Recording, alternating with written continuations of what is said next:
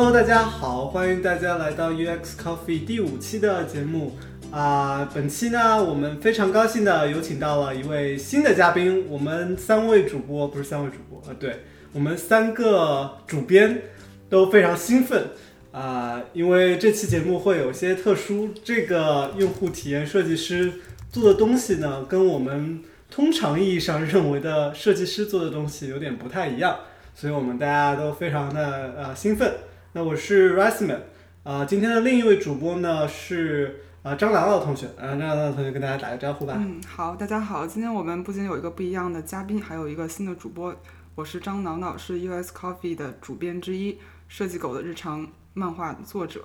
然后我是上次嘉宾郭凡的小弟，然后今天第一次做主播，请大家多多包涵。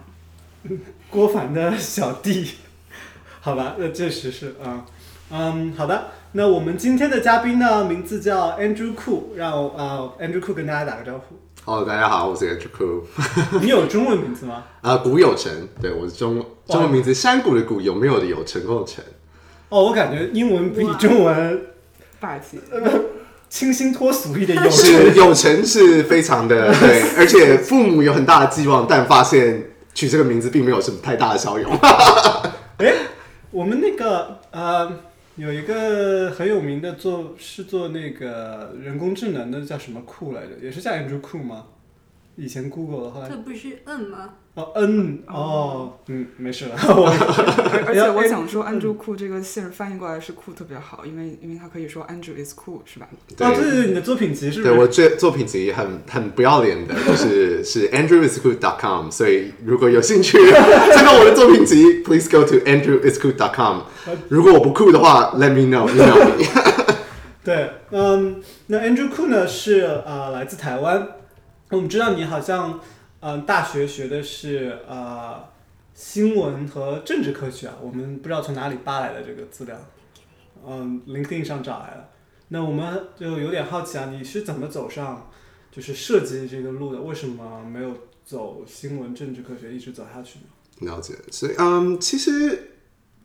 我觉得比较有趣的是，我一开始其实我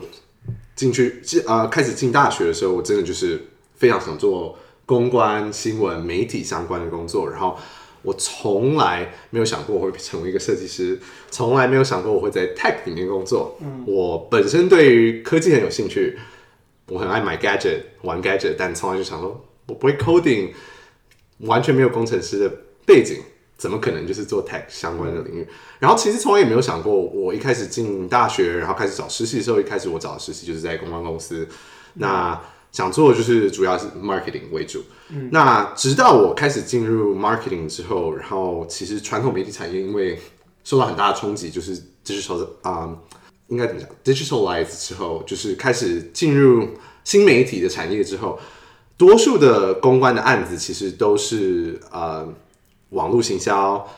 web marketing 或者是呃 social media marketing 相关的工作。那从那段期间，我开始领悟到，嗯，好像只了解就是传统新新闻媒体一些公关、行销或传播的一些媒介，好像不太有用。然后我开始做案子的时候，多数都是网页行销的案子，那新媒体的案子，那开始渐渐觉得，天啊，我的客户要求的是设计网页，了解网页的 content 要怎么就是架构、组织或者做行销，我完全不了解。然后我也不了解，就是多数人是怎么去看待我们这些就是媒体的新闻内容。从那段期间，我就看啊、好像只了解怎么去写内容，做传呃传统媒体行销的内容好像不太够。然后从那时候我才开始说，我应该去看看，就是你知道科技产业或者是 Web Design 相关的领域是怎么样做这块的嗯行销。然后我开始进到嗯新媒体行销之后，开始渐渐开始设计网页，觉得其实我对设计比较有兴趣，因为我觉得写内容很棒，但你的内容如果大家没办法 actually access 的话，没有办法真正开始就是你知道呃。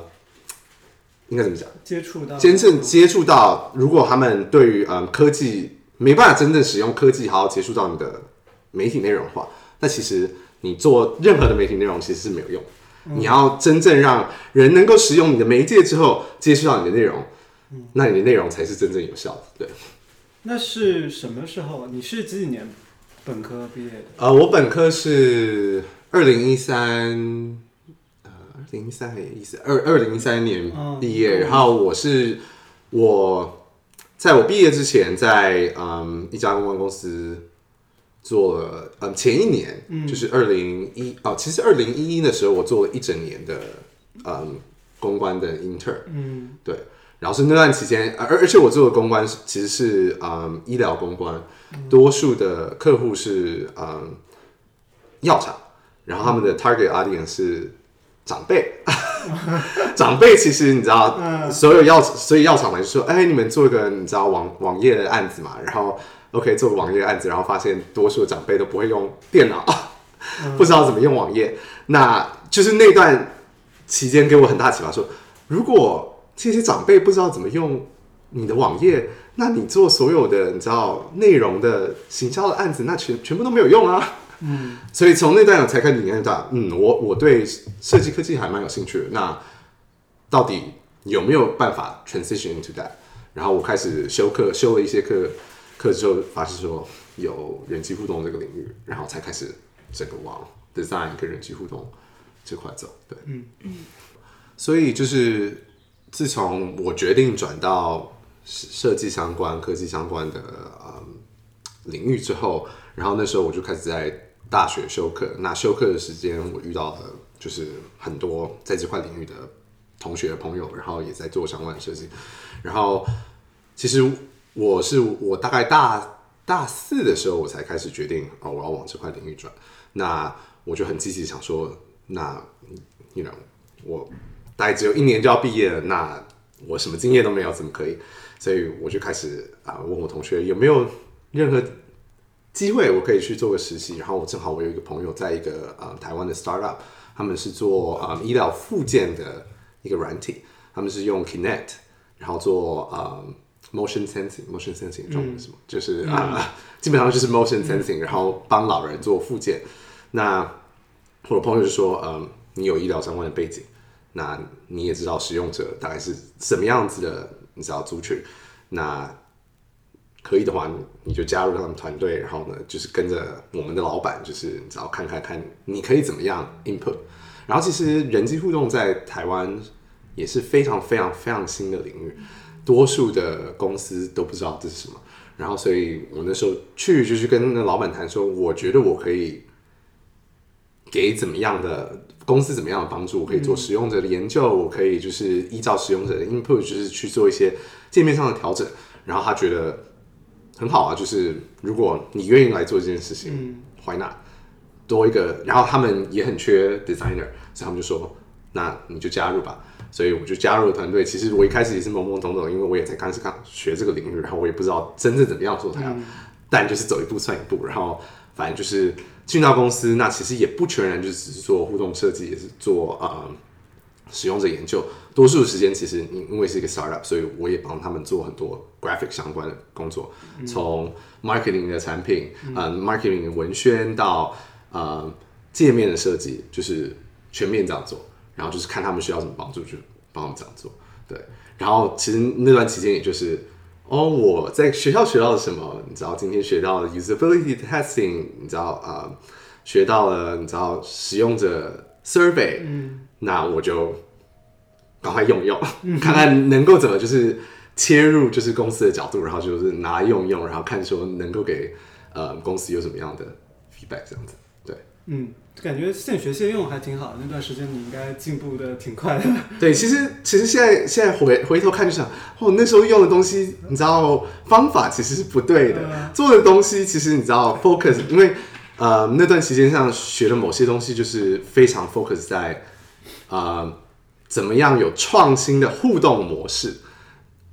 而而不是真正照着使用者就是真正需求去呃去 lay out 就是一个 design，然后所以那时候有一段期间我就是哦。我就是在天天都在想说，哦，怎么样？就是你知道是 motion sensing 嘛？那使用者可以用什么样的动作啊，或者是姿姿态啊，去去给呃去形形成一个新的互动模式。但其实不不一定真的就是真的是符合使用者需求的一个你知道 scenario 这样子。对，所以其实你后来上研究生之后，等于是某种意义上回到了基础的方法、基础的过程。对，所以所以就像是其实我我很喜欢看就是料理节目的，就是 找呃美国料理节目，然后常常就是他们都会 critique 一些就是你知道很新的厨师啊，就说你们都不懂，就是你知道基础的你知道 cooking 的一些 science 跟学理，然后你们就想要做创新，然后我就觉得我那时候在实习的那段时间，就是像是你知道。哦，我有很多 idea 可以怎么做，只是真正的学理啊，真正你知道对于嗯 human behavior 一些行为，或者是嗯心理学上的一些知识，或者是一些设计上基础，其实我都没有。我就想说，哦，怎么创新怎么创新，只是并不全然真的是符合，就是你知道有有真的 foundation 在那边。那到了呃 master 的时候，就是进到研究所之后，那这是真正就是把这块好好的补齐之后，然后回头现在看，就是嗯，有很多地方可以进步。对，然后我们知道你现在呃在亚马逊，应该是在 master 的时候实习就在亚马逊，然后留在了那边，对吧？对，所以在 master 的时候，我在亚马逊的 Fire TV 嗯，火电视吗？火电视的 team 实习，然后嗯，实习完之后，他们给了 return offer，然后我就加入了他们的呃新的 team Amazon Echo Team，然后是 Amazon 现在很很火的一个产品。对，那这个组织现在好像是叫，我不知道什么时候说的这种，叫 Lab 一一二六，能跟大家介绍一下，就是你现在所在的这个组织是什么样的一个存在？然后感觉因为亚马逊大家对它的理解就是说是个买东西的网站，然后但实际上亚马逊远比买东西多得多。就比如你们现在做的一些事情，能不能跟大家介绍一下是怎么样子的？所以大家通常对亚马逊的理解就是亚马逊网站嘛，就是电商的网站，然后呃总部在西雅图，但我们的部门是叫 Lab 幺二六一二六，那一代表 A，二十六代表 Z，所以就是 Amazon A to Z Lab，所以是基本上我们在做的是呃硬体的产品，就是硬体跟软体的实验。然后我们主要就是 expand，就是亚马逊本身现在已经有的电商的环境，看说那可以怎么把它 expand 到就是不同的新的呃硬体媒介上面。那大家可能一开始亚亚马逊乐队一开始在做的产品就是呃 Kindle 电子书的阅读器，那渐渐就开始 expand 到就是电视啊，因为亚马逊其实也有电视的媒呃媒体。啊、有 streaming 像 Netflix 的 streaming service，那也有像是音乐的平台。那所以 Echo 我现在做的产品其实就是一开始就是专攻以音乐的方向去走。那主要亚马逊硬体部门的呃 end goal 就是主要目标就是看说亚马逊有的 ecosystem 有什么样的媒体产品，那可以透过怎么样硬体的媒介去推销这些产品，或是让呃使用者能够接触这些产品，我进入整个呃、ecosystem Amazon 的 ecosystem，对呃，你说呃，Kindle 原来一开始是在 Lab 一二六，，对，所以一开始嗯。贾博士，呃，不是贾博士，贾博士 是 Apple Jeff Bezos，他的中文名字是什么？贝佐斯，贝佐斯对，一开始贝佐斯把 Lab 一二六买下来，其实就是为了嗯 Kindle 电子阅读器的，嗯，就是为了买下 Kindle 电子阅读器的产品。但这个我们部门就从一个原本很小的团队，现在已经 expand 到千人的团队，那就是有不同的硬体产品在开发这样子。对，所以从电视啊、电子阅读器，那 Echo 现在我们 Amazon Echo 是一个呃音箱，基本上是一个音箱，可以啊、呃有一个人工智慧在里面可以播播音乐。那还有其他的就是其他硬体产品，我们正在做开发这样子。嗯，所以就是现在公布的，就是主要是这三块，就是对 Kindle、Echo 和 T Fire TV。Fire TV 对，嗯嗯，整个 lab 有多大？然后多少人做设计？有多少人？其实 Lab 嗯大小是整个 Lab 现在我们就是所有的员工有一千人，做设计的其实真正在嗯加州部门的设计师只有我的 team 有五个人，然后加上其他 team，我所知道只有九个人。对这么少？对，是，所以我们其实很缺设设计师，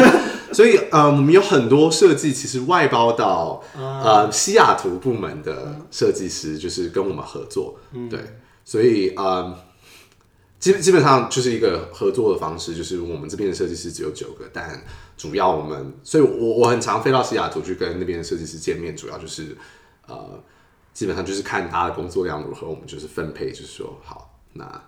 你们这边听可以多做一些设计，那我们这边听做哪些方向这样子，对。看你那个 Facebook 就知道你特别辛苦，每几周就要飞一次西雅图，一一个月呃。前两个月几乎是隔周飞，隔周飞西雅图，一开始非常开心哦，天哪，你知道出去玩出差哎，多好玩啊！然后出差到最后就是天哪，我可以不要再去了吗？你是不是已经可以去 VIP 的那些呃里程的那个？对，里程都已经要拿到就是等级。好，嗯，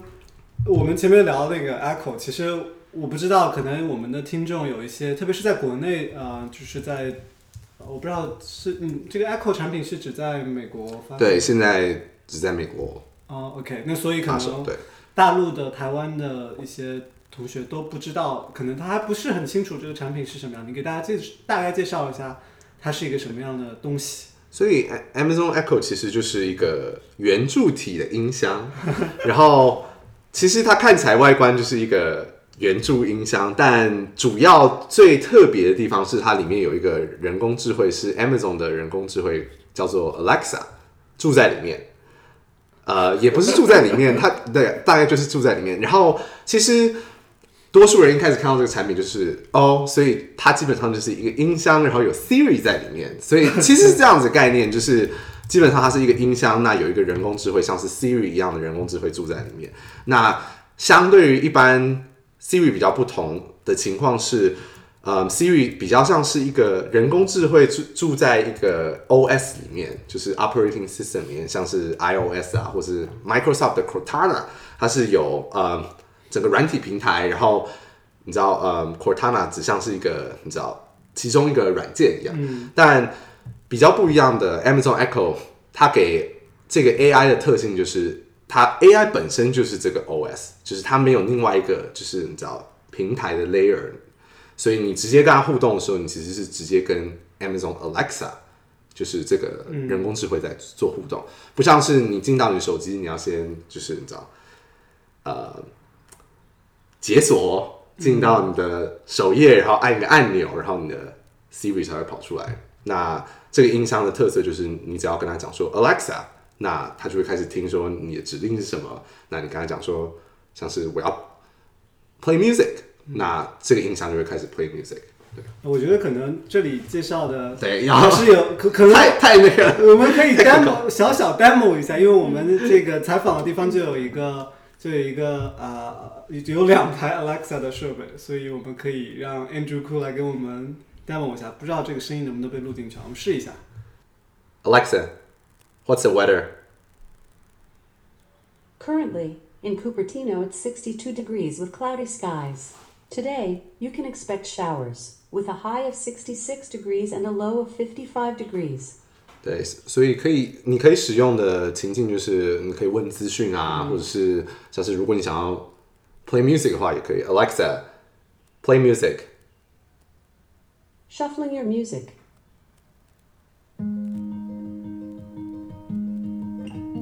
Alexa,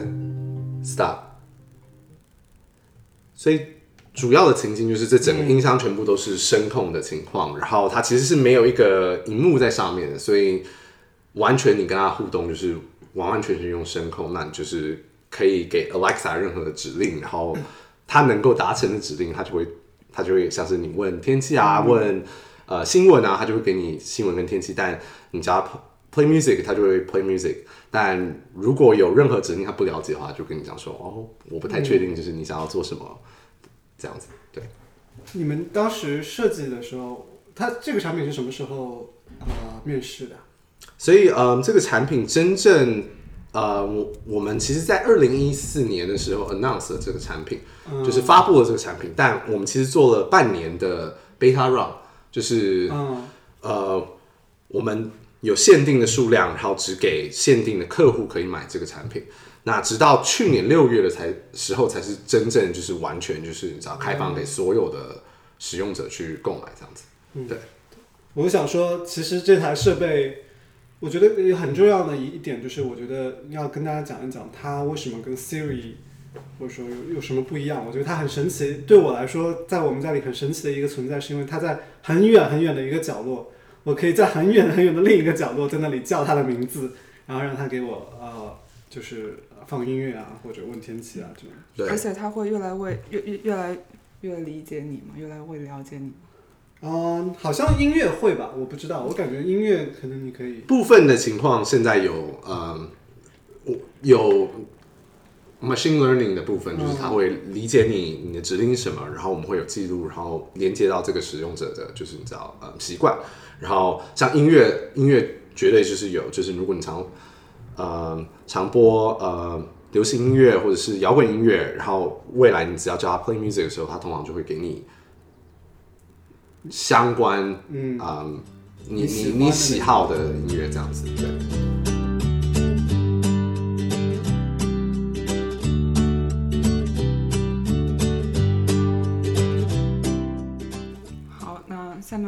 聊一下设计这个 Alexa 的这个细节问题。然后，因为我们知道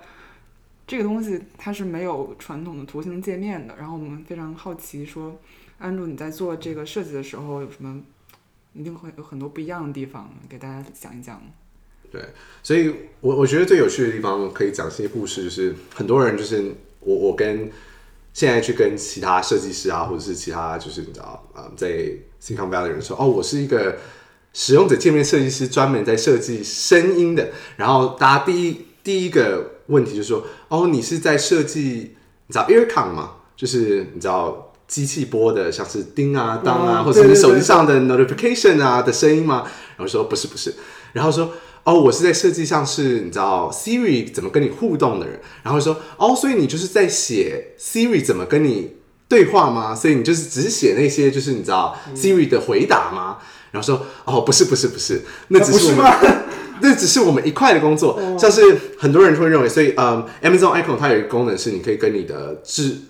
智能的，就是家家用的产品，就是连接，像是有一个智能的电灯泡，你可以跟他讲说、哦 Turn on your lights，然后他就会回复 OK，然后很多人就说哦，所以你就是专门在写那一块，就是 OK 那一块，对不对？哦，那为什么我们需要设计师呢？你就 OK，我也会写啊，我也我我也会讲话啊，所以我也可以做这个设计师吗？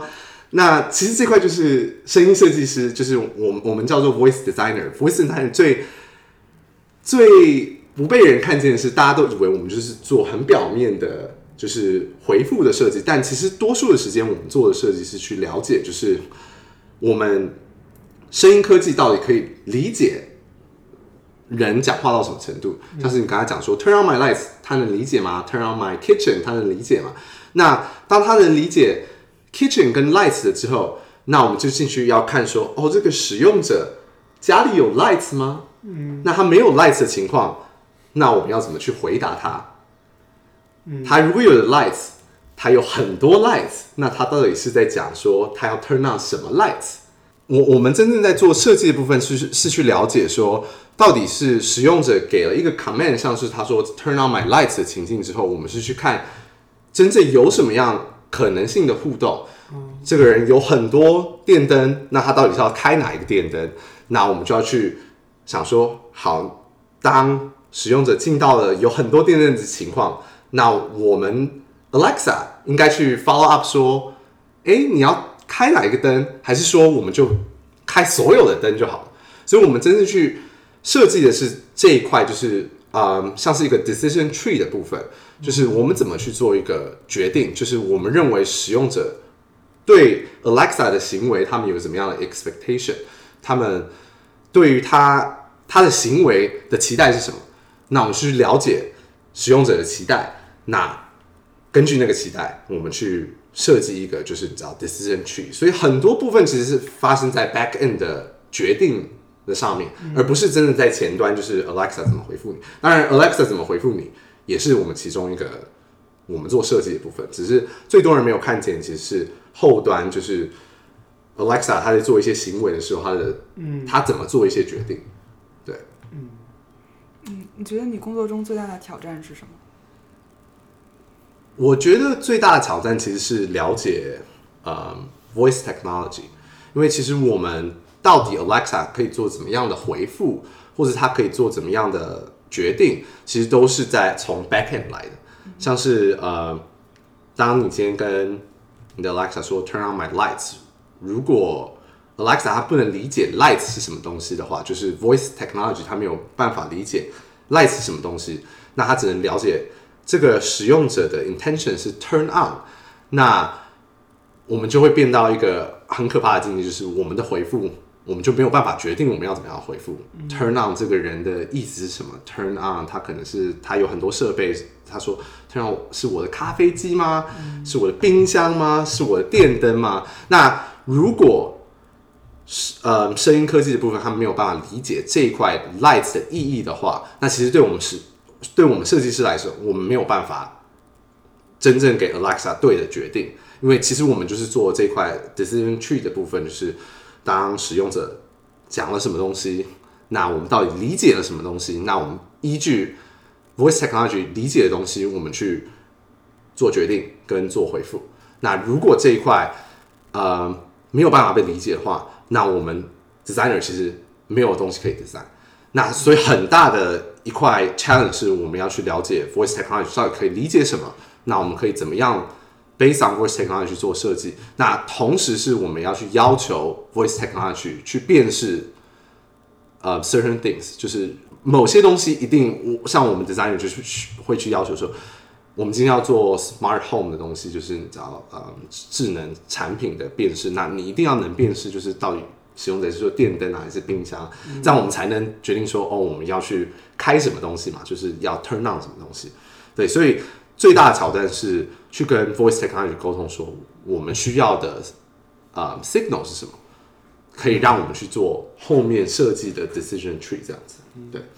哎，我很 我我突然想起来一个很好奇的一个问题，你们会有想要说，在设计 Alexa 的过程当中，把它塑造的更像成一个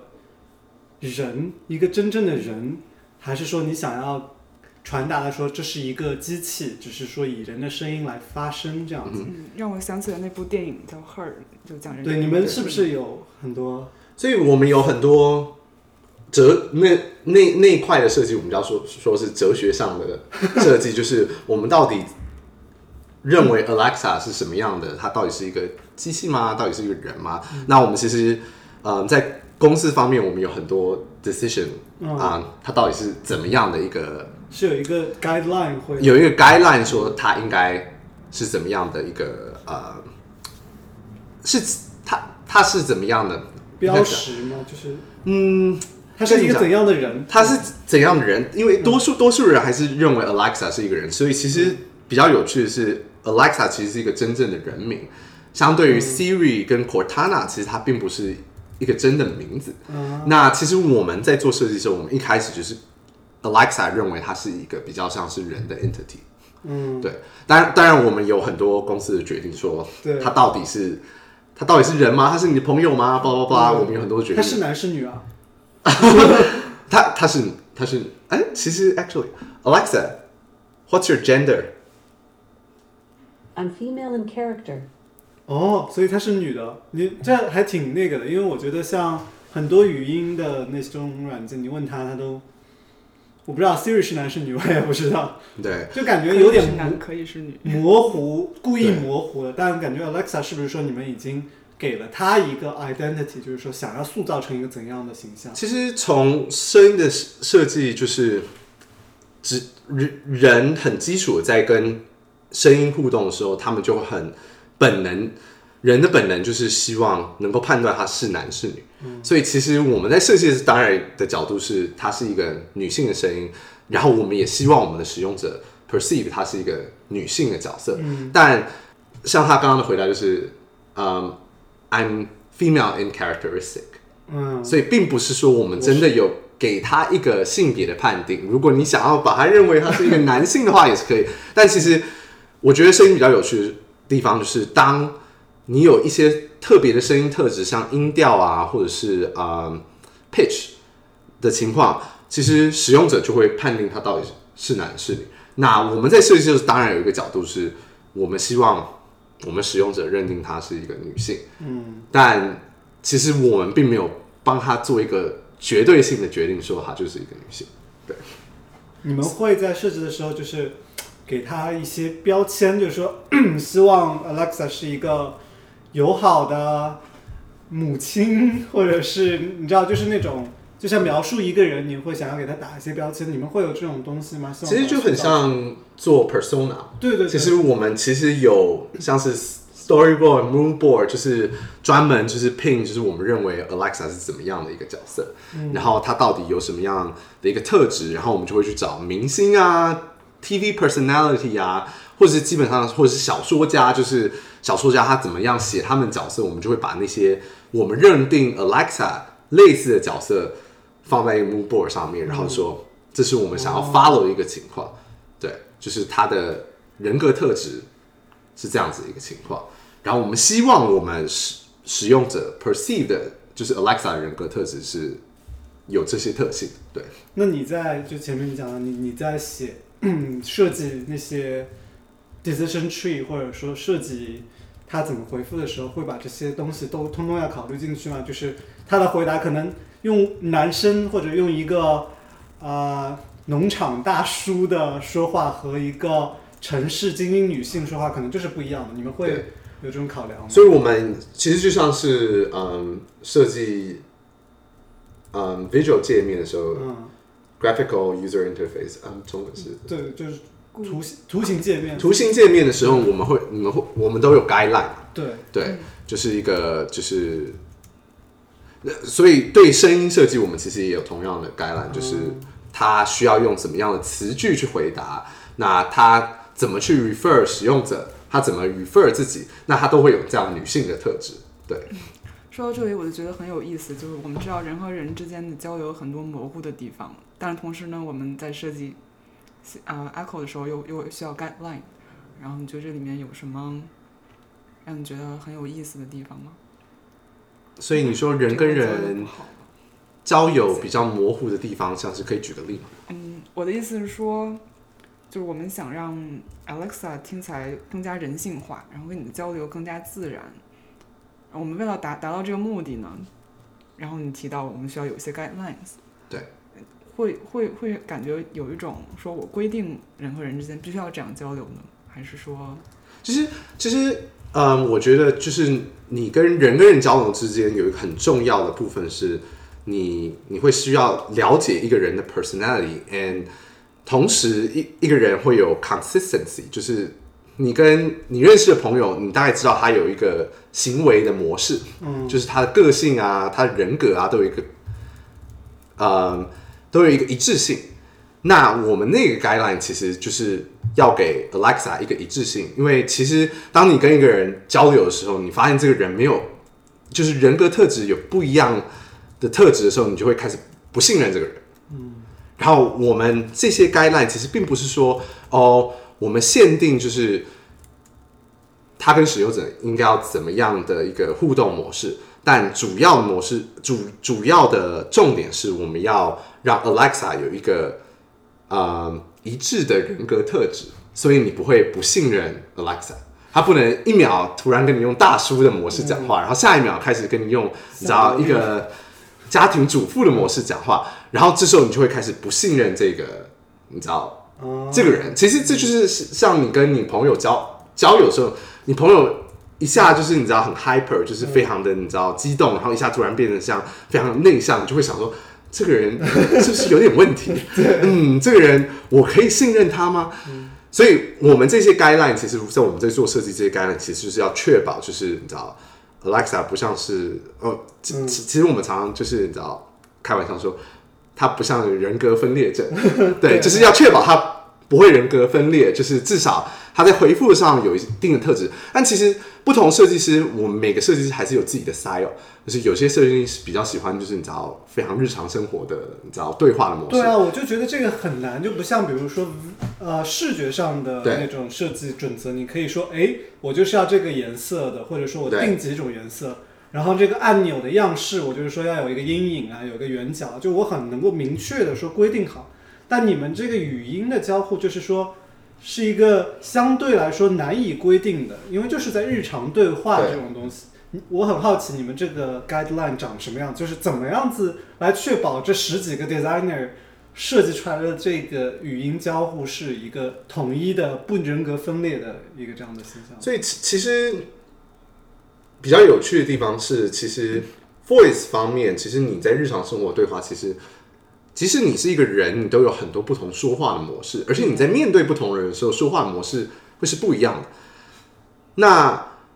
一致性大概有一致性，就是他怎么称呼他自呃自你你身为一个人，你有自己称呼自己的模式，你称呼他人的模式，这是一致的。但有时候你在面对一些人，你可能讲话稍微比较长一点，因为你觉得这个人比较外向。那你面对另外一个人的时候，你觉得这个人比较内向，所以你跟他交流模式可能比较简短。那其实这样子的模式，其实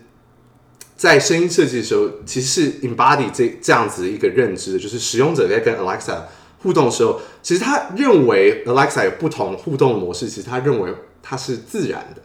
因为一个人不会真的每天都跟你用同样的一个字句啊，或者是词语跟你互动，所以在不同的像是你问不同的资讯的时候，他常常回答会有一个稍微比较不一样的模式。其实使用者认为这是一个很自然的一个情境，因为你跟不同人，呃，你跟即使你跟你的朋友同一个朋友互动，他可能每天他的心情，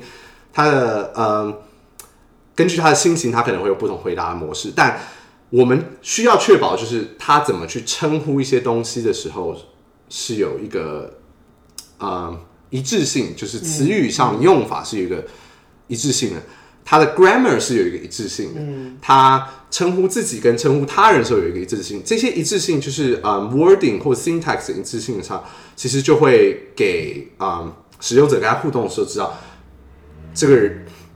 这个声音这个 AI 是同一个人。但他可能常常会用不同的词，他可能今天心情比较好一点，他跟你互动是比较你知道长一点点；那他心情比较不好一点，他跟你的互动稍微比较简短一点点。所以这一块部分其实是比较我们比较不担心，但我们最担心的部分就是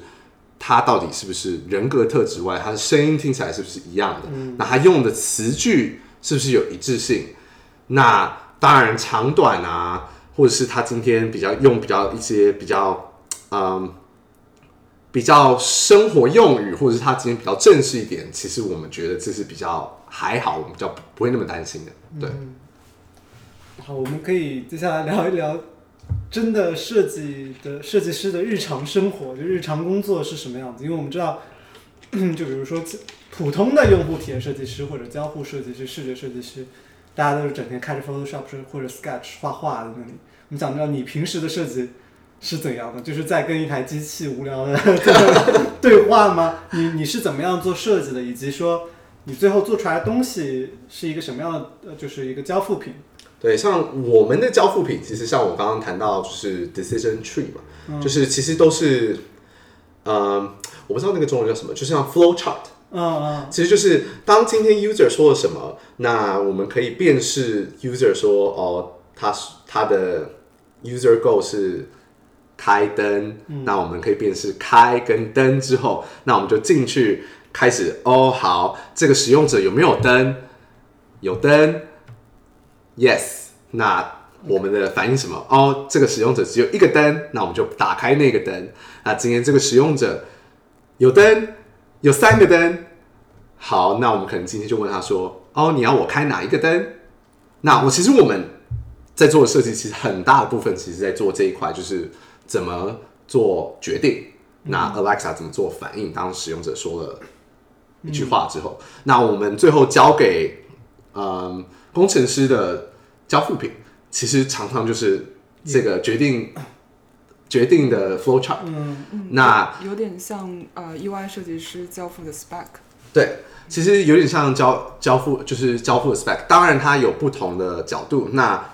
我们很大的一块部分就是教这个 flow chart，说哦，我们应该要怎么做决定。那我们的呃反应的 behavior 是什么？那有另外一块，我们有另外一个 spec，其实就是那块比较像是在写 Alexa 的 response 是什么。那 OK，今天有一个灯，那 Alexa 需要有一个回复，那这是回复一，那我们就会有一个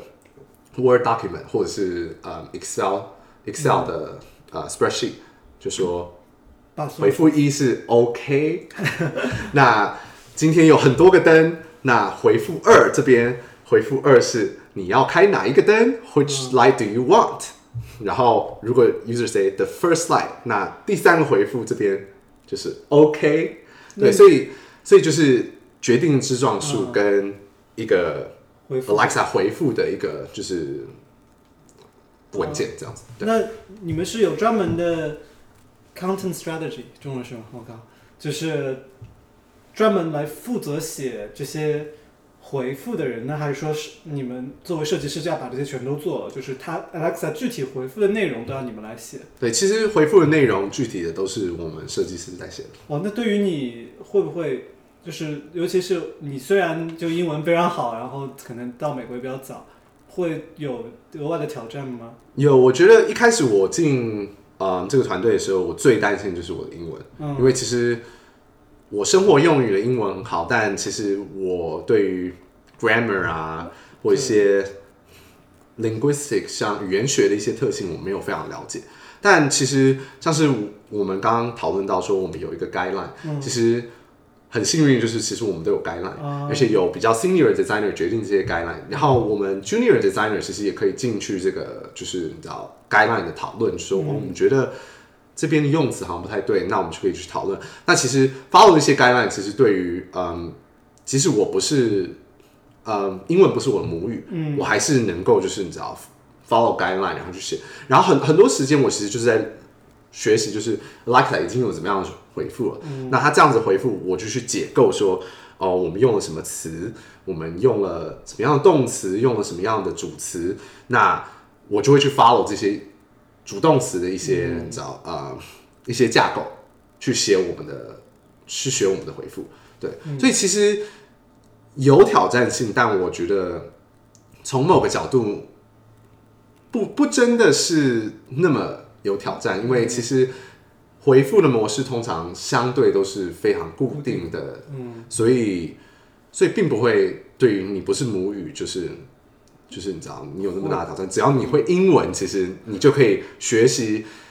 学习根据我们的一个 guideline 去学习说，哦，我们应该要怎么去写这些回复。其实比较有趣的是，像加拿大，我们有很多加拿大的同事，加拿大即使他们母语是英文，他们也要去学习那个 guideline，、因为他们加拿大人在写他们他们日常生活用语其实就比较正式，就非常非常正式。那像我们的 guideline 有一个有一个点就是回复应该要更口语化，那。像我们加拿大的自然人就常常就在看说，OK，口语化是什么意思呢？然后，然后我们也常常会做，就是像我们有 design critique，、啊那就是会去 critique 说，哎，这句话写的会不会太正式了，还是太口语了？然后我们就会去 critique 说，嗯，我们你们觉得这句话传达有传达对的 information 吗？那风格上写出来的角度是不是对的？是不是符合 Alexa 的人格特质？对。正好讲到 design critique，我们想要知道，在 一二六 Lab 一二六做就是 Echo 的这种 design critique 是什么样子的感受？因为就比如正常的设计师做 design critique 就直接 present screen，然后把那个呃 mock 秀出来就可以了。然后你们呢是怎么样子的？所以我，我们像我们有一个 spec 的 delivery，像我们说 flow chart，、嗯。像是嗯直树状的一个决决定的图。嗯。图，呃，我们会直接进进那个 flow chart 就 critique，、像这边的 behavior 对不对？其实、其实多数的情况其实还是 use use user scenario，啊就像、像我刚刚举的开灯的例子，你说开灯，然后你有三个灯，那我们真的需要多加一个 interaction，就是说去问 user 你要开哪个灯吗？还是其实我们就可以 arbitrary 就是直接决定说很果断就决定说，嗯，因为只是要开个灯嘛。那如果他没有，他他不够，他他讲的话就是说灯的话，那我们是不是就开所有的灯？那其实我们就会去 mark out 这些就是使用者情境，然后进到 critique 里面说，哦，有两个 user scenario 使用者情境，那你们觉得哪一个情境才是真对的？那其实这就是其实基基本上在比较像是图形界面设计的时候，你你在秀你一个一个 screen 的时候，其实也就是在秀这些使用情境是不是对的。那只是我们的 deliverable 就是我们交产出品稍微比较不一样而已。只是其实还是就是 U U X 还是 interaction design。那你们在做 critique 的时候，你是直接受那个流程图吗？还是说需要做一些额外的 prototype？呃，基本上看到底是怎么样子的，怎么样子一个产品。那通常我们会做 sound prototype，是基本上听 Alexa，就是我们有一个我们有一个公司内的产品，就是你可以打字进去，然后就直接用 Alexa 的声音念出来。然后，所以我们有时候需要做 sound prototype，就是听说，呃，他的态度对不对，用词他听起来好不好听？因为其实呃，稍微讲一点点声音科技，其实其实 Alexa 的声音其实是用很多录音，就是我们有一个声音的演员，他录了很多音，然后是一个人吗？一个人，然后我们就去截断所有他念过的东西，像是他今天说 I am happy，像我们录了一一句话叫 I am happy，然后那些音所每一个字就会在我们的声音科技里面把它截断。那下一次我们要需要用 I am happy 的时候，其实是被重那句话是被重组的，就像如果你问说 Ale- Alexa are you happy，然后他回答是 I am happy，那其实 I am happy 这三句话可能是从三个不同录音来，然后我们就把它重组，然后调音，然后让它听起来像是正常自然在讲话的情况。所以有很多情况，我们写出来的东西，你放到那个就是你知道 Alexa 讲话的那个软体里面，你会发现它听起来就是不对，因为三个词句是从三个不同录音来，然后调音上就是调的不对，然后那说怎么办呢？我们不能有有两种模式，一一种模式就是我们找那个人。那个人来重录一下这个东西，但它很贵，它很贵，所以多数的情况我们就是是我们会调整我们怎么对，所以这是这是其中一个我们需要做声音 prototype 的部分。然后有时候我们做 prototype 就是基本上是 marking 使用者情境，就是 layout 就是去模拟整个使用者情境，那我们就会放出哦，我们可能自己就会拍影片啊，或者是你知道，或者是用 PPT 去哦，使用者说了什么，像我今天说哦、the weather，然后 Alexa 会怎么回复，我们就会把呃模拟整个使用者情境，然后做成一个影片或做成一个 PPT 的，就是你知道呃 presentation，嗯，去 prototype。那主要上我觉得比较不一样，就是我其实声音科技因为实在很新，不像是你知道呃手机啊或者是图像界面，你有很多 prototyping tool，所以我们其实没有办法就是真的就去 coding，就是说哦我们可以抠一个就是你知道 decision tree 出来，然后呢就是当人跟他互动的话，我们可以就是有一些回答。我们我们都需要就是你知道一个真的 prototyper 来做 any prototype、那其实我们最快的方式做 prototype 就是只是一个模拟这个 scenario 就是的情境，那我们就是放到那个声音的机器，然后我们拿出一个音档，然后我们就是模拟出来说哦，今天如果是这个 decision 去决定说哦我们要这样回复的话，那看起来会是怎么样，整感觉起来会是怎么样？那如果走另外一条路的话，那感觉会是怎么样？对。嗯很有意思。嗯，没有想到那个录 Alexa 的人是这么贵，而且还是只有一个人。因为，嗯，我一直以为是电脑合成的那种，嗯那种声音。对，所以电其实它的确是电脑合成，但嗯现在就是语音科技。所以我不知道你们最近有没有注意到 Google 的声音声音变了。我没有注意到。对，是所以 Google 他们找了一个新的人，就是录了所有他们全全部新啊、呃他们的回答的模式，然后他们整个声音就变了，变成一个比较深沉的一个女生的声音。之前 Google 的声音是比较一个比较活泼啊，感觉比较动感的一个女生，现在她就找了一个就是感觉比较 confident，就是比较有自信、深沉，然后稍微你会感觉比较比较年长的一个女性的声音。哎，那那个给你们录音的女性，万一随着年龄增长或者什么声音起了变化，或者说她的声音不能保持一种一致性怎么办？你没有考虑过吗？所以其实我问了我主管，就是我刚加入这个 team，我我问了我主管说，哦我们都找同一个人声音，那如果不是我在揍他，但 那如果他出了车祸，然后不小心过世了怎么办？然后我主管说，嗯，大概要找一个新的人来录音，那可能我们需要做的事，就是找一个人看他能不能模仿之前这个声音源的声音。那如果不能模仿这个声音源的话，我们可能就是要重来？要重来，就是其实你们不知道你们有没有注意到，其实 Siri 就是从从它刚发布，就是二零零年发布的，到今现在二零一六年，其实它声音也变了，哦，对是吗？他声音也变了。可能只有做你这一行的才会 关注这个。多多数人可能比比较不会注意到，但像我做这一行，我就哦。哦，他的声音真的是不一样，像 Google 最近变的声音，我说哦，他们找了一个新的人来、嗯来录了他们的声音，对。很有意思。当然，可能像 Google 的决定就是他们可能希望有一个新的新的 personality，就是嗯介绍一个新的声音，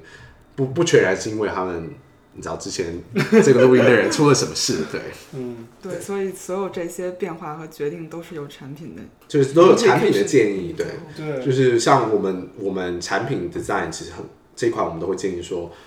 我们认为他的人格特质，他声音的特性是什么？那我们希望给使用者的感觉是什么？像你可能去分析 Al- Alexa 的话，你就觉得它它比较像是一个你知道主妇，对。那你可能去分析 Siri 的话，你就会觉得它比较像是一个你知道。你你很活泼的朋友，而且你可能不太喜欢这个活泼的朋友，他就是比较你知道比较有自己的主见的一个，嗯，你知道一个一个个性。对，那像 Google 最新的声音，你就会觉得它是一个比较沉稳、比较有自信的一个，你知道，嗯呃个性这样子。好像这些声音是不是都比较偏女性向一点？到最后是吗？好像感觉都是。对，嗯，Siri 你可以把它改成就是一个英国的男性的声音。哦，对，然后很多人喜欢那个英国男性的声音，因为就是听起来就是尤尤其很多女女性用户喜欢，就是因为它听起来非常有磁性。对，然后其实呃，很多使用者的研究都都有发现，就是其实多数的情况，呃，女性的声音是比较应该应该怎么讲？就是你比较能够，就是感觉比较温暖一点，嗯然后你感是是比较不会错，就是怪，就是如果她是一个女性声音，你比较不会错怪她，就是做错事，并不一定真的是一个好的特质。但对比较有趣的是，嗯，BMW 就是他们之前做过一个研究，就是嗯，车内导航系统给德国人用的话，应该要用男男性的声音还是女性的声音？然后他们发现，其实女性的声音不不能用女性的声音，原因是因为多数德国男性不太信任女性的驾驶员。驾驶员去给导航的资讯，嗯对，很有意思。所以他们原先有一个嗯车内导航系统，就是在德国发布了，然后而且还是就是 in production，就是车子都安装，然后最后他们就是 recall 所有的车子，然后改成一个男性的声音，原因是因为驾驶就是不太信任，就是女性嗯，给方向这种资讯，对，所以其实不同的文化上其实是有冲击的，对，然后跟不同的嗯，我会说不同的使用情境，像是你今天只是问个资讯或是新闻的，嗯，你只是问个天气或新闻资讯，跟它是给导航的资讯，其实使用者对不同的性别是有不同的信任的程度，对。嗯所以你们这些结论是通过用户研究得出来的。你们用户研究的具体的方法和过程可以讲一下吗？嗯，我自己比较没有参与到多数的研究，但我们有嗯 researcher，就是嗯研究员专门在研究嗯 Alexa 的性性格、态度跟啊、嗯、他讲话的模式是不是能能给大众接受的。那很多其实据我了解，因为我其实参与到这个 project 已经是这个产品要要发布了。那据我了解，在三年前、四年前，当这个产品刚开始在做的时候，那他们其实也是进有有看非常非常多的使用者研究，关于就是一个 personal assistant 啊，或者是一个就是像这种帮助你呃家庭生活模式互动的一个，你知道 AI 就是应该用什么样的声音，应该什么性别这样子，对嗯。呃，你们会就除了用户用户研究，应该做很多定性方面的，就是这种访谈呐、这种。你们会有后台的数据去检测说你们的设计的效果吗？就是说什么样的设计是好一个好的声音设计？我觉得这可能比图形界面设计更加难以判断。就是图形，我至少还能看，是普通人都能看一个界面说几句话，说哎我不喜欢这个界面，或者喜欢这个界面。那感觉声音设计是不是这个这个怎么样子评评价和衡量会有些不一样？其实多数一般的回复的话，只是简单的回复的话，其实没有什么太大的问题。如果你只是说、OK，That's great，或者是这样子比较生活态度的语句的话，其实没什么太大的问题。我们不会去不会去管说到底使用者对他的评价是不是很、很好或很糟，比可因为实话是对于使用者的影响没有那么大。比较大的影响像是呃，我一开始在设计一个领域是呃电影资讯，嗯，那其实里面有非常非常多的资讯，就是当一个人问说，呃，今天，嗯、d e a d p o o l 在哪边上映？那我们可能要告诉他们 show time 啊，我们可能要告诉在哪一家电影院有演啊，那我们可能要告诉他电影的名字啊，然后跟嗯跟他们确认说今你在问今天嘛，对，然后有很多很多这样子的 information 要 bundle 进去一个回复的时候，我们就会去测验说，嘿，我们可以放这么多资讯进来吗？我们需要调整说，呃，当今天要念呃放映的场次的时候，我们应该要念全部的场次吗？还是我们就念接下来五个场次就够了？所以这一块比较像是 information architecture，、其实像像是我们在做呃界面设计的时候，其实我们也要想说，哦，上面资讯是不是太多？其实这块比较像是 information architecture。那这一块其实是就是会影响到使用者他们能不能拿到足够的资讯去完成他们的呃最后的 end goal 是去看一部电影。那我们就会去做像是 testing，我们就会去找人，然后来说哦，那你今天来讲说你要看哪部电影，那我们播不同的不同的回复，那不同回复有不同资讯量，然后我们就去给他们听说，他们觉得怎么样的资讯量是对的。那他们像他们看电影的时候，他们真的是通常是想要听整天的场次吗？还是他们通常只在期待接下来两个小时内的场次？那对你们怎么就比如说，嗯，就还是以这个图形界面来说，我们通常都会用什么点击率啊、CTR，或者说用户有没有最终转化成为就是购买产品，这种都是有非常非常具体的一些呃数据来衡量说一个设计是不是比另一个设计更好。那比如说就很简单，你前面举了一个例子，电影啊，功夫熊猫》今天上映，然后接下呃在哪里上映，然后接下来你念的这段话可能有三四个、四五个版本，你怎么判断就哪个版本更好？因为你前面介绍的这个方法，让我更加觉得是一个在一个 lab 里面，你找有限的用户过来访谈，那这个数据是有化的情况。对比较有数据也比较有限，好像我就想知道就是跟点击率相对应的在声音设计上的一个一个一个评判标准是什么呢？其实这这块比较稍微难一点，我我们会做大大型的问卷调查，嗯对，我们有在做大型的问卷调查，嗯。对，然后就是最重要的部分是，当你今天问了 Alexa 这个问题之后，他给你的资讯有没有达到就是你需要的资讯，就是他 Alexa 的回复给你的资讯是能够帮助你去看一部电影吗？那我们有这样子的问卷，但其实比较难做的是关于点击率，就是我我我们有在统计说多少人在问这个问题，哦。就是关于问说，呃，你们有在统计接下来 follow up 的一些问题，就是同样一个回答，呃，不同的回答，用户接下来和他互动的一个，对，其实我我们有接下来跟他互动，只是只是其实这块有点难度是，哦他们 voice tag 有点难度是他们很难去追踪说到底你接下来这个问题真的是跟他之前这个问题有关吗？还是跟他其实是在发问一个新的问题？所以最难最难声音最难统计的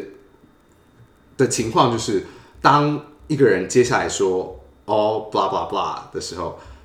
很难去判定这个人他到底的目的是，其实他是在问一个新的问题，还是他其实在 follow up 之前的情境，因为呃，你很难判断说你这一块互动，你你这一段互动的呃开始是从开始跟结束到底在哪边？嗯对我们很难去真的认定说开始去结束在哪边，就是没有呃，并没有一个就是你知道系统化的模式我们可以去追踪。我们唯一可以追踪模模式是我们其实嗯声音声音科技这一块，其实你们认为就是都是很嗯系统化、都是你知道自动化，其实没有，其实很有很每一家声音科技的公司，他们都有 hire 就是你知道我们叫做 annotator。嗯就是他们去听每一段的互动，就一段一段听，他们不知道是谁说的，所以他所以并没有就是隐私的问题。然后，但他们就是听说，哦，你这段互动到底是不是有完成一个互动？然后只是这一块到底决定到底是开始还是结束，其实就很难决定到底是开始还是结束。对，所以现这个看上去听上去这个数据分析还处于很原始的状态，是是非常非常原始的状态，而且也非常难对，分析，就是我们也没有任何的 tool 可以去追踪说，哦，这个人开始的开始是想要问，呃，电影场次，然后结束的时候是想要买票，是想要买票还是什么，我们没办法，就是你只要决定。对那你觉得所有这些细节上的调整，所有这些细节上的雕琢，对用户体验来讲，到底有怎样的影响？就用户会 care 这些这些小问题吗？你觉得其实我们常常都会说，哦，用户不会看到这些小问，像像我刚刚讲到资讯会，嗯，资讯量的多寡，其实是使用者绝对会知道，就是当你今天念了所有的电影场次跟只只念了五个，用户一定会知道。然后我们在设计的时候，我们很注重这种事事情。其实比较有趣的是，有一些小细节，我们常常就是会微调啊，它的回复，像是之前我之前我们把我们那个 timer 设定呃闹钟的一一句话稍微改一下，其实它并不影响资讯量，只是就只是它回复的模式稍微变了一点。它原本上你说嗯、set a timer for two seconds。Alexa 会有一个很简短的回复，是 two seconds starting now。然后我们就想说，嗯，这样资讯是不是感觉有点机器化？然后我们就决定把它改成稍微一点是，哦，Your alarm will ring in two seconds。然后我们想说，这样子的改变应该你知道使用者不会不会察觉吧？就是你知道小改变嘛。然后我们收到了上万封的你知道使用者 customer service 的 complaints。啊，抱怨吗？抱怨说，为什么他他变了？哦，大家还是察觉了，是吗？大家还察觉。然后像我们之前，像我们在呃开灯关灯的一个就是使用情境，我们把 OK 就像是你说 Turn on my lights，然后 Alexa 会给你一个回复 OK，我们就把它改成了一个 ear con，就是叮的 ear con、嗯然后我们也收到上万多 使用者 complain 说，他感觉现在变变成一个机器人，然后我们就把它改回 OK。那，其实我这是我最压抑的地方，就是其实有些小细节，使用者还是会会察觉，然后他们他们有一个很固定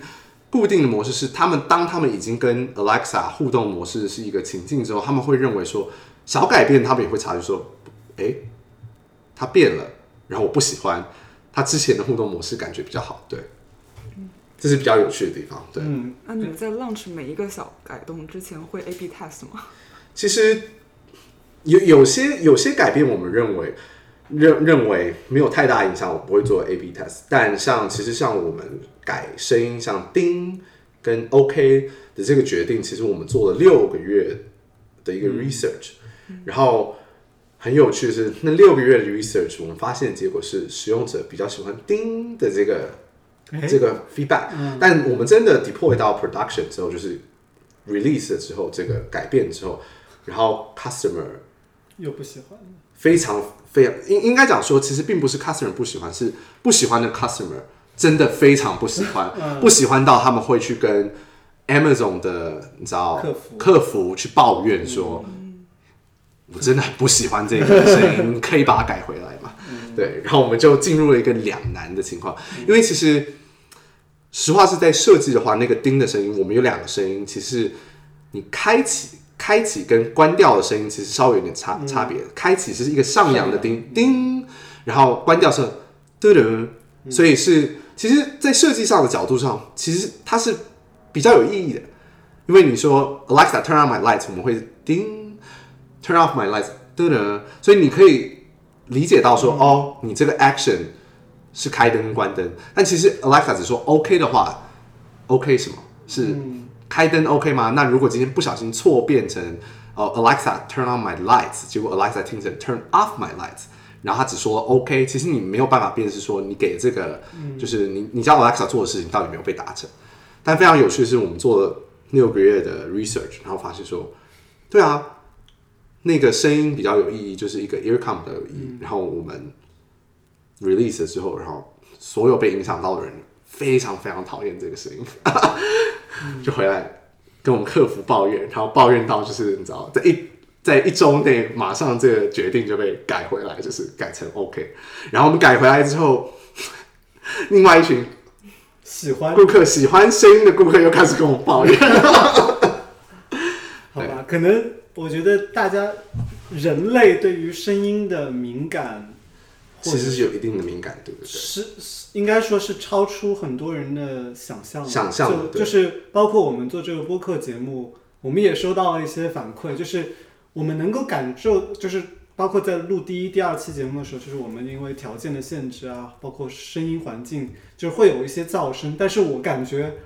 是一个非常难以察觉的一些东西，但是大家就是真的会去抱怨，大家对于声音差的声音的忍耐度，可能比一个差的图形界面更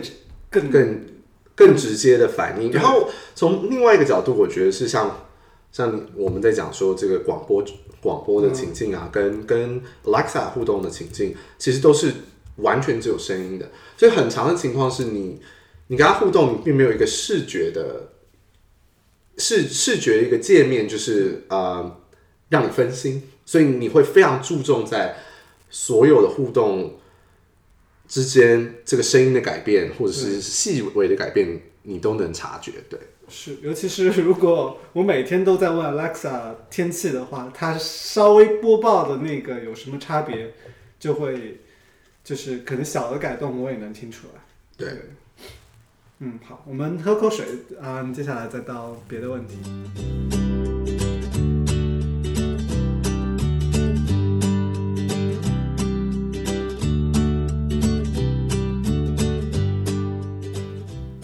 好，我们喝完水回来。那接下来的问题呢？我们想要问 Andrew，就是之前你在实习的时候啊做的一个项目，我们知道呃这个也很有意思。你当时做的是啊、Fire TV，是一个智能电视这样一个呃产品，对吧？对就可能很多设计师做的大部分还是网页啊、手机啊什么的。对于智能电视这个东西，可能好像也就是最近几年比较兴起，包括 Google 有那叫什么 Chromecast。嗯，国内就大陆有什么小米啊这种很多智能电视，我们想知道，你觉得你在做那份实习的时候，你觉得对你的挑战是什么？或者说，你觉得做智能电视的设计和做网页、手机有什么样的区别吗？对我呃，我可以先讲讲，就是为什么我决定要做电视。其实我那时候就是在不同实习的机会的时候，然后我一直在考虑说，我到底要进入比较传统的媒介，像是手机啊、网页啊，还是我要做一些比较特别的界面。那我我决定嗯去 Fire TV 的主要原因是因为嗯，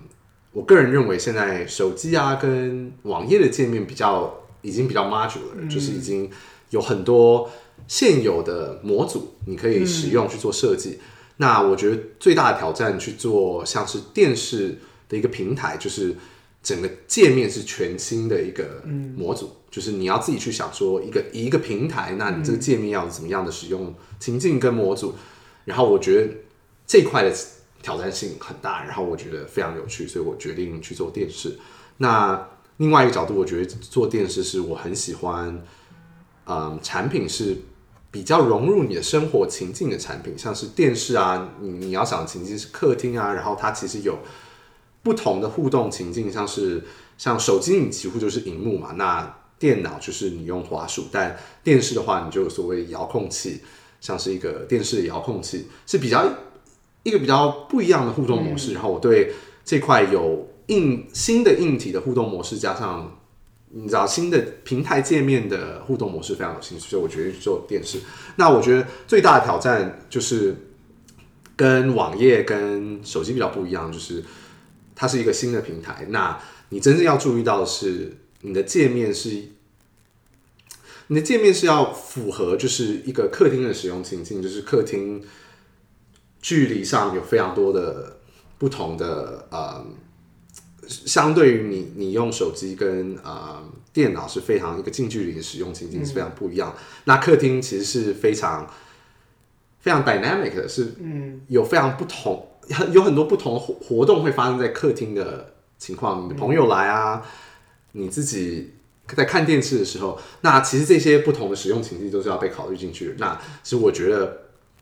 对于嗯，身为一个设计师去想想想象这些情境。是非常有趣的。嗯，那另外一块就是操作。其实，嗯，触控界面或者是你用滑鼠或者是电脑界面，其实有非常大的精准性。嗯就是现在这些科技就是已经有非常精准的，就是操作指哪点哪儿。对，指哪点哪，然后你碰哪就有很非常精准的一个你知道操作操作。但电视基本上还是处于在。你用十字键、十字遥控键的一个情况，就上下左右。那其实这一块的使用模式其实是非常困难的。从某个角度，其实不是一个非常呃直觉的一个使用模式。那你有很多界面设计的情况，你需要去思考说，你多数的情况是用你的呃电视遥控器去做一个上下左右的遥控，那你。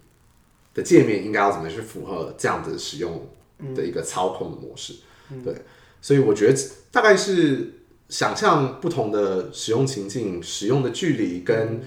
操控的模式是最大最大的挑战是设计电视。对，嗯嗯，对我但是是不是你还要考虑它是一个公共空间？对，就是像我刚刚提到，就是情境是一个公共空间，你朋友来，那你有可能提供不同。一个符合朋友使用的一个 feature 嘛，嗯，对。那当你是自己一个人在看电视后，你有可能啊、呃提供比较像是一个个人使用的一个情境嘛。嗯。那其实我们有做很多 exploration，嗯，对。从实习开始，一直后来到你在 Amazon 转正啊、做 Amazon Echo，我们一直听说你有换 manager 的这样一个神奇的记录保持着。从从你进这家公司到现在，你换了多少啊、老板了？啊、来算一下，嗯，五只手指头还是算得出来，啊，所以可能有五个吗？对，换了四四个老板，两年之内不到两年，不到两，所以一年。啊、我在实习之内啊、呃就是实习三个月之后走了两个主管，对，然后我加入我的 Echo Team，然后之内嗯走了四个主管，呃我有四个不同的主管啊。manage 我，那走了两个主管，一个是暂时的嗯。一个 temporary manager，那 temporary manager 就是暂时的主管，就是嗯。你知道，当有一个新的主管来了之后，他又要走。他他他就他就回去嗯 manage 他自己的东西，对，所以很很多人来问说，哦，这是因为亚马逊的你知道工作的文化吗？还是你是个眉心啊？还是我是眉心？对，只是但我我我觉得是我加入团队的时间都比较像是关键我加入 Fire TV team 的时候，就是团队的时候，正好是 Fire TV 发布了这个产品。嗯然后发布产品前，嗯，大概是两年的期间，他们在就是想要就是完成这个产品。那多数的呃设计师跟了这个产品两年，也觉得差不多是时间了。那产品发布了，那只要是去做下一件大事的时候，那他们就决定走。那正好我进到 Echo 的时候，也是差不多同样的情况。我进来的时候，这产品做了四年，其实我还蛮愿意，做四年了。对，做了四年，然后正终于正式的发布。那呃，像是我的主管可能有更好的机会，他们就决定去别的地方。对，对你有影响吗？这样子的变动？其实我觉得 A Amazon 比较有趣的是，Amazon 非常强调，嗯嗯非常强调他们你自主管理的一个态度，嗯就是即使你没有主管，那你要自主管理；你没有 PM，就是你没有呃产品经理，你要自主管理。就是你知道，世界不能因为就是你没有主管而停。对，所以我觉得影响当然是有。像我最大最大的问题是我有很多工作量，然后我没有主管，没有办法去跟任何谈说，嘿，我没有主呃，你可以帮我看看其他人有没有就是工作的 capacity 可以帮我做这些事情，然后我可以 focus 在某些某些 project。但我觉得最大的收获就是，你知道，我变得非常非常会 manage project，对，就是自主管理变得非常非常重要，不然你就会自己被压死。就是你有很多很多工作量，像像稍早我我在跟这边你们各位谈说，哦，我有现在有七个产品经理，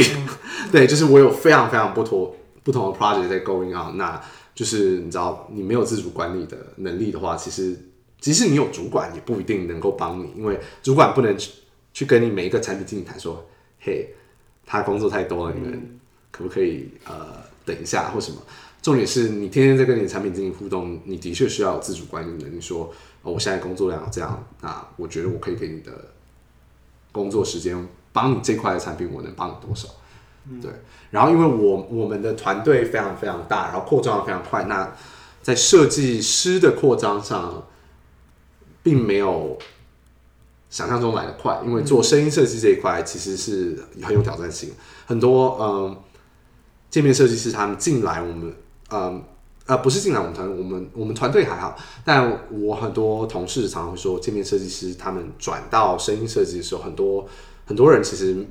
不太能理解，就是声音设计的背后的科技啊，就决定还是回去做一般的界面设计。那其实这块受训其实是非常非常困难，像我自己开始做声音设计，然后到我真正我觉得我理理解声音设计，大概花了六个月，嗯，花了半年。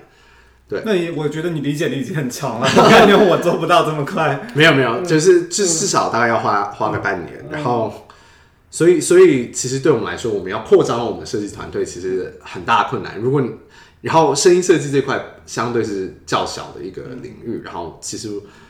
我们现在的情况就是，我们大家已经都已经面试完所有，就是你知道在这一块 在做声音设计是人，然后我的主管就很担心说：“天哪，我们要怎么扩张啊？”就是你知道吗？不用担心，我们这个节目还是有小有有那么几十个人在听的，希望他们听到以后能够跟你对听到联系。对，如如果就是你知道对声音设计有兴趣，我们可以来谈谈，就是你知道。对，看看说适不适合，就是转来我们这、这一块。对我很惊讶，你七，你说你同时跟七个产品经理，对，你是你觉得你在就是自我管理，或者说怎么样子跟同时跟七个产品经理打交道，有什么样子的技巧或者说经验想要跟大家交流一下吗？其实我觉得就是，我觉得最大最大能帮助我去跟不同人沟通的情况就是，呃，你沟通上的记录要非常的详细。嗯，就是因为我我最大的问题就是我跟七个不同的产品经理沟通，然后我有七个不同层面的产品，很大的困境就是我才跟这个产品经理讲完一件事情，然后我就跟下一个产品经理，然后我得到了两样的资讯，然后我就已经忘了第一个产品经理我跟他谈什么，所以呃，我我自我管理的情况就是呃。很很多人会觉得这是你知道不是真的在做 design 啊，然后你是在做 management，、然后但我觉得这块最重要的就是，当任何谈话发生的时候，一定一定要记录。我一开始也是觉得好烦哦，就是我想要做我的，你知道做设计的部分，对，我跟一个人谈完，我还没有时间做设计，我要花一个小时就把所有事情细节都记录下来，真是很麻烦。只是像在比较大公司的情况，像是 Amazon，然后跟你跟这么多人接触的情况，这些记录变成非常非常重要。如果你没有记录，你自己会跟不上，因为你跟太多人谈话，然后你就自己就忘了。然后另外是产品经理也在跟很多人谈，然后他们自己也忘了，然后最后就说嗯，我没有做任何决定吗？没有啊，你在讲什么？对，所以我觉得很大一块 man 是我现在就是任何开会、任何谈话，我我都会开一个 wiki page，就是公司内的 wiki page，然后去把所有东西记录下来，确保说任何的 decision，像你常常跟产品经理谈话，你也会有 design decision 决定，任何 decision 是被记录下来，然后你才可以回去 reference。因为像我最大的问题就是我跟不同人谈，我常常真的是进到一个 meeting 之后，然后下一周我再跟同一个产品经理谈的时候，我到底跟他上周谈了什么东西，我已经忘了。然后，然后我我我有十分钟的时间都要去想说，呃，到底上一次的谈话是什么？我们做了什么样的决定？当你有这样子的记录，会变成一个很好的，你知道开化的，就是你知道，嗯，你知道，就是 meeting 开化的一个点，就是说，哦，我们上次决定的东西，我们先花五分钟来看一下这个东西。OK，好，大家知道我们上一次的 background 是什么之后，那我们再继续来谈之后的事情。对、那面对各种各样的需求，你怎么 push back？push back，基基本上哦，像刚刚嗯有一个问题就是说你怎么管理自己，我我忘记提这件事，就是 transparency，就是很透明化，跟他们谈说我你自己现在在做什么东西，嗯，你每一样 project 你认为你需要花多少时间？因为其实多常常产品经理不会进到你 design team 的 management 的情况去看说你到底有多少的不同的工作量。那像我，我就是非常坦白，就是说我现在有七个产品，那哪一个产品每个阶段每个 deadline 是什么？那我能给你的工作量就是这么多。那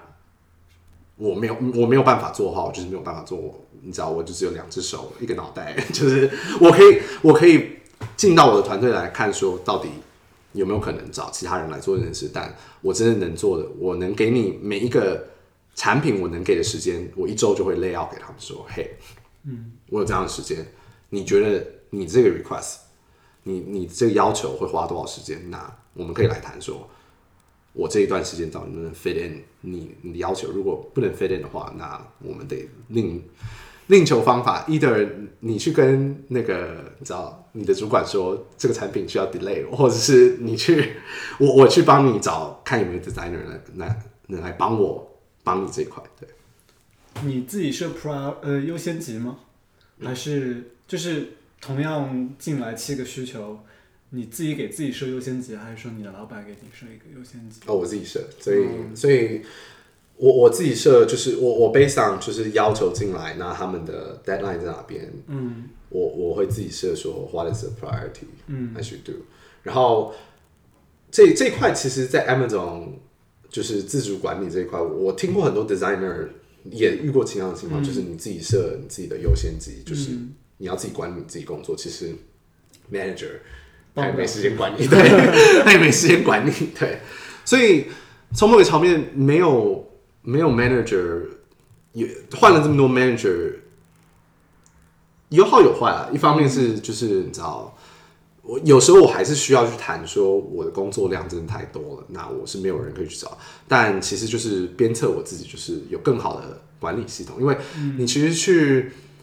像你我们读研究所啊，或者是你你之前没有工作经验，其实这些东西你从来不会在你知道研究所或者你读书的时候学到。因为老师会帮你安排。对，老师帮你安排好了，或者是你知道你做一个 project，其实也没有那么大的压力，就是你知道没有没有真正 development 的压力啊，没有真正开发的压力，也没有真正你知道那个没有客户来给你怨。客户的客户的压力，你就不需要去安排这些事情，就觉得哦，我就是做这些事情啊，对，然后你知道每每堂每堂课都帮你安排好说哦，你需要做这个，然后你你大概一周要需要花多少时间，你你真的嗯不会花那么多时间去想说你怎么去安排自己的规划自己的工作量，对。所以是很有 ownership。对，是非常 ownership。然后，嗯，如果任何听众了解 Amazon 的，就是 Amazon 对于员工工作态度的一个你知道要求，就是 ownership 是其中一个要求，就是对好，即使你跟七个产品经理工作，即使听上去你的工作非常非常忙，但我们可以从 Facebook 上看到，你平时还是花很多时间在做娱乐活动，主要是看电影。好，最后我们想问一下，你有什么电影想推荐给大家吗？就是看你是一个电影的粉丝什么的。就是电影狂魔对这样子。嗯，我我所以所以听众会想要听设计的电影吗？还是或是什么都可以，就你觉得可能对啊，我们因为很多听众都是设计师或者用户体验相关 IT 从业的，嗯，对呃，我我我想跟我最有关系的，好了，嗯先从我跟我最有关系的。那我觉得，如果真的想要了解声音设计的话，那真的就是去看啊、我不知道在大陆这部电影叫什么《Her》，啊在在台湾叫做《云端情人》。嗯，对那能就叫他是吗？她吗？嗯，对，对就是女性的那个她。对，就是对嗯，其实那部电影我觉得最有趣的部分是，不只是声音的呃用户体验设计，其实它视觉上的用户体验设计，其实据我了解，那部电影都都有还它它有还有一个声音的用户体验设计师跟一个界面的用户体验设计师，是真的去让那个界面设计是感觉上是有可能发生的一个情境，是就是未来有可能发生的一个情境。是是。那其实我觉得对于声音设计，其实我觉得《Her》这部电影真的就是对我来说，我觉得就是一个典范。就是我们真的是未来，我们真的希望就是可以走到一个情况是非常自然语言，就是你不用像像现在你跟 Siri 啊或者跟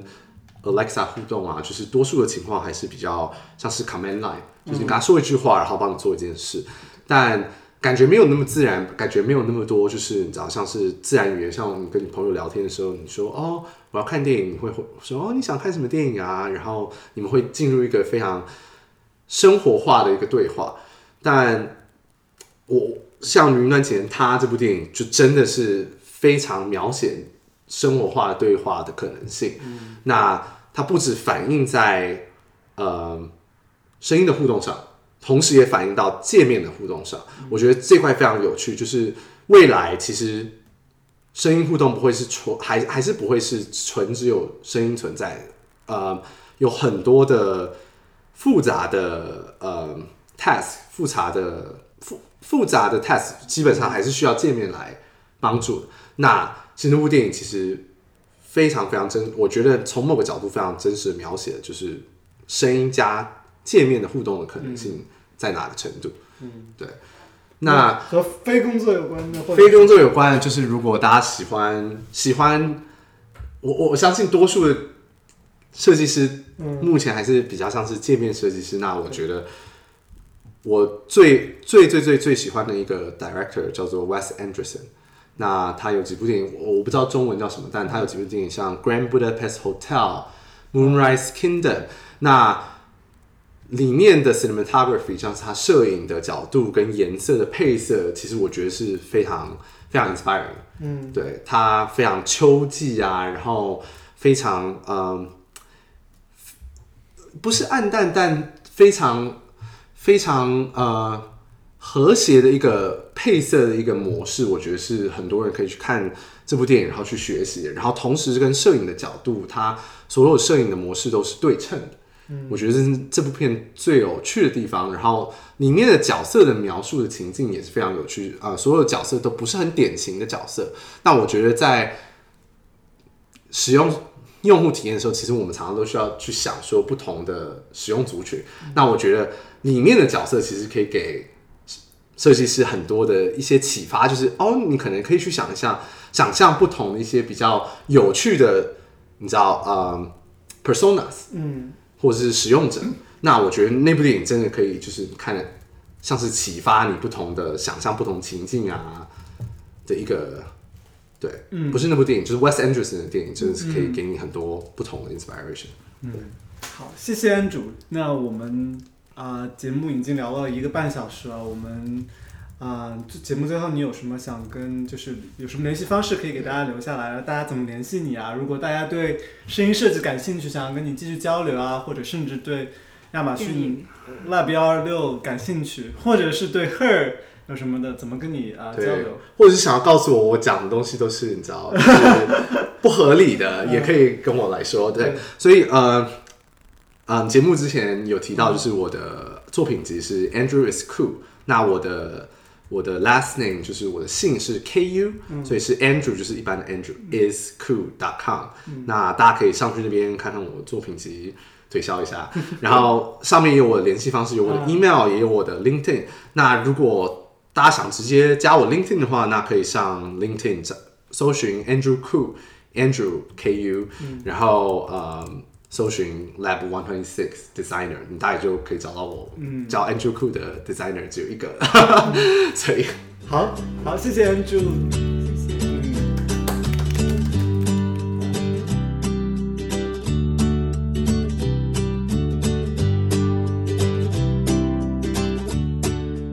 嗯，好的，这就是我们的第五期节目啦。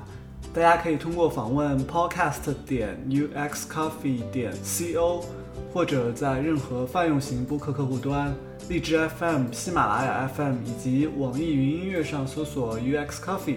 来订阅呃收听我们的节目。如果大家有什么建议或者希望我们讨论的话题，或者是希望我们请到的嘉宾，可以在微信里搜索 UX Coffee U X C O F F E E 这个公众号关注我们，我们会在公众号上推送节目的呃文字版本。另外呢，我们在知乎上也有一个专栏，大家可以搜索呃搜索 UX Coffee 找到我们。大家可以在啊、微信或者知乎专栏里给我们留言，我们看到就会回复的。那这期节目就到这里啦，谢谢大家的收听，拜拜。